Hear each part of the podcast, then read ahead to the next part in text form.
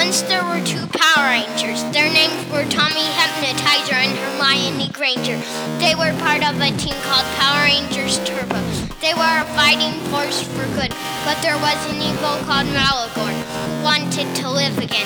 So he poured sleep potions in their sodas. Soon they were asleep and they were at the island Mithriatis and returned evil. Soon Maligore woke up and Tommy and Hermione ruled the world with evil.